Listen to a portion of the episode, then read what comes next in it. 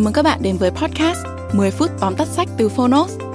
Trong podcast này, chúng tôi giới thiệu nội dung chính của những cuốn sách tiêu biểu mà Fonos lựa chọn, bao gồm những tựa sách bán chạy tại Việt Nam và cả những cuốn sách nổi bật trên thế giới nhưng chưa có tại thị trường Việt Nam. 10 phút tóm tắt sách không chỉ là nguồn tham khảo hữu ích trước khi chúng ta quyết định mua một cuốn sách, mà còn là nơi tổng hợp kiến thức một cách đơn giản, gọn gàng, phù hợp với quỹ thời gian của người bận rộn. Podcast 10 phút tóm tắt sách được phát sóng đều đặn hàng tuần vào thứ Tư và thứ Sáu. Mời các bạn đón nghe. Và nếu yêu thích nội dung này, hãy tải ứng dụng sách nói có bản quyền và âm thanh số Fonos để khám phá thêm hàng ngàn nội dung số hấp dẫn khác như sách nói, ebook, thiền, chuyện ngủ, nhạc chủ đề. Hẹn gặp các bạn tại ứng dụng sách nói có bản quyền và âm thanh số Fonos. Còn bây giờ, hãy cùng lắng nghe những nội dung chính của cuốn sách hôm nay nhé.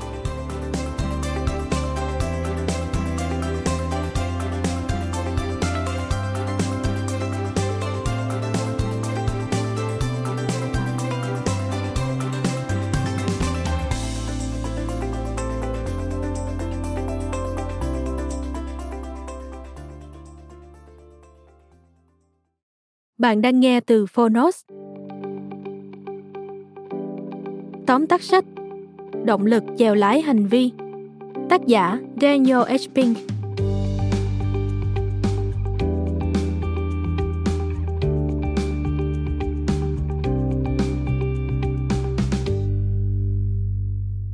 Trong Động lực chèo lái hành vi, Daniel Pink, nhà kinh tế học, kiêm luật sư và nhân viên chính phủ, đã khái quát cho chúng ta về sự thay đổi trong động lực kiếm sống của con người, từ thuở sơ khai cho đến thời đại công nghiệp, rồi thời đại thông tin.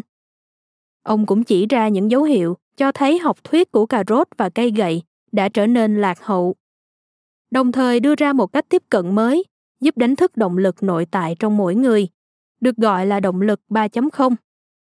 Pink lập luận rằng đã đến lúc trao cho người lao động quyền tự chủ, lý tưởng và tự do hoàn thiện kỹ năng để trở thành chuyên gia trong công việc mình phụ trách. Mời bạn cùng Fonos điểm qua 3 nội dung chính trong quyển sách Động lực chèo lái hành vi. Nội dung thứ nhất, cả củ cà rốt và cây gậy đều đã hết hiệu lực, các động lực bên ngoài không còn tác dụng. Khi thời đại công nghiệp bắt đầu, phần thưởng là tất cả những gì bạn cần để tạo động lực cho người lao động. Mọi người muốn có thêm thu nhập để hưởng thụ cuộc sống với những tiện nghi mới như TV hay những bữa tối nấu sẵn. Khi chúng ta chuyển từ thời đại công nghiệp sang thời đại thông tin, việc thưởng nóng cho những ai đạt năng suất cao có vẻ không còn hiệu quả nữa. Hầu hết mọi người chỉ đơn giản là không quan tâm. Các chi phí để trang trải những nhu cầu cơ bản như tiền thuê nhà và thức ăn chưa bao giờ rẻ hơn. Thời gian mới là ưu tiên cao nhất trong thời đại mới. Nhưng đó không phải là vấn đề duy nhất với câu chuyện thưởng phạt. Nếu một người thợ được tăng lương gấp đôi khi có thể sửa chữa 200 xe trong 3 tháng, hãy đoán xem anh ta sẽ làm gì? Anh ta sẽ tích cực thuyết phục khách hàng rằng xe của họ cần sửa chữa.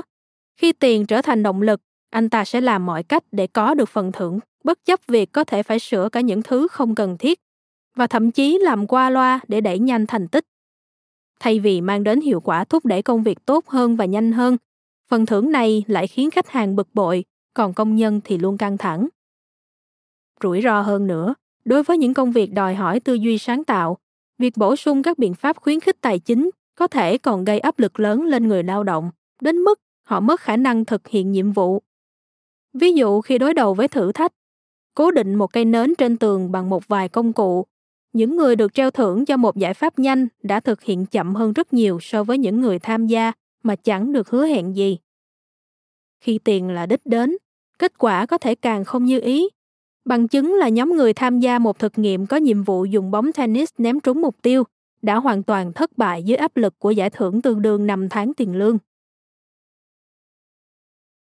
Nội dung thứ hai, theo thời gian, phần thưởng bên ngoài phá hủy động lực bên trong của chúng ta. Mặc dù không phải công việc nào cũng đòi hỏi sáng tạo, tuy nhiên cùng với xu hướng phát triển chung của thế giới, có khả năng làm việc với thông tin, con người và giải quyết vấn đề một cách sáng tạo sẽ là yêu cầu phải có cho tất cả các công việc, dù bạn đang ở nước phát triển hay đang phát triển.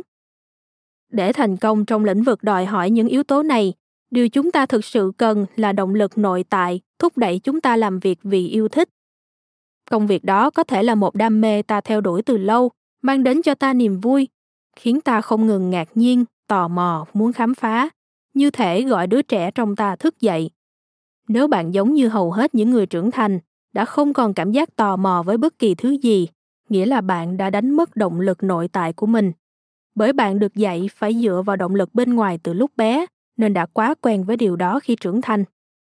Khi những đứa trẻ được yêu cầu vẽ, một nhóm để giải trí và một nhóm khác nhận một phần thưởng nhỏ, bạn sẽ phát hiện ra sau này nhóm đầu tiên vẫn rất hào hứng khi vẽ chỉ để cho vui, trong khi nhóm thứ hai sẽ từ chối vẽ nếu không có quà. Chúng ta đang sống trong một thế giới, nếu bạn làm cái này thì bạn sẽ được cái kia, và nó đang hủy hoại động lực của chúng ta. Nội dung thứ 3, đặt tâm trí vào công việc, bạn sẽ hạnh phúc hơn rất nhiều. 70% người Mỹ ghét hoặc không cảm thấy trọn vẹn trong công việc của họ. Đây là lúc động lực 3.0 xuất hiện. Chúng ta phải tự khơi dậy mong muốn làm tốt nhất có thể những công việc mình phụ trách. Nếu chúng ta được giao một nhiệm vụ thách thức các kỹ năng của mình, nhưng không đến nỗi quá khó hoặc nhàm chán và còn được phép triển khai theo ý mình, chúng ta sẽ muốn cống hiến hết sức để hoàn thành. Bạn có thể nhận thấy thời gian trôi qua rất nhanh khi bạn chơi trò chơi điện tử hoặc khi bạn vẽ, đọc hay lên kế hoạch cho tuần trăng mật của mình. Trạng thái này được gọi là cảm hứng. Mặc dù nó không hề tồn tại mãi, nhưng điều quan trọng là bạn phải có nó khi làm việc. Hãy ghi nhớ cảm giác này khi tìm kiếm cơ hội tiếp theo, nói chuyện với sếp của bạn về công việc hoặc tìm ra nhiệm vụ mới. Đừng chọn một ông chủ không hiểu điều đó hoặc một công việc không đòi hỏi bạn phải phát huy hết tiềm năng của mình.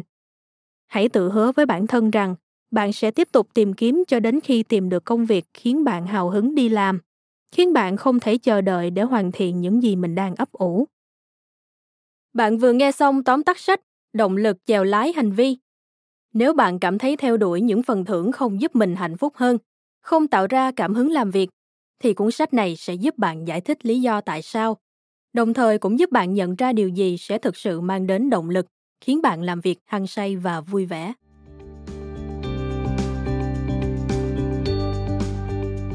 Cảm ơn bạn đã lắng nghe tóm tắt sách trên ứng dụng Fonos. Hãy thường xuyên truy cập vào Fonos để đón nghe những nội dung âm thanh độc quyền được cập nhật liên tục bạn nhé.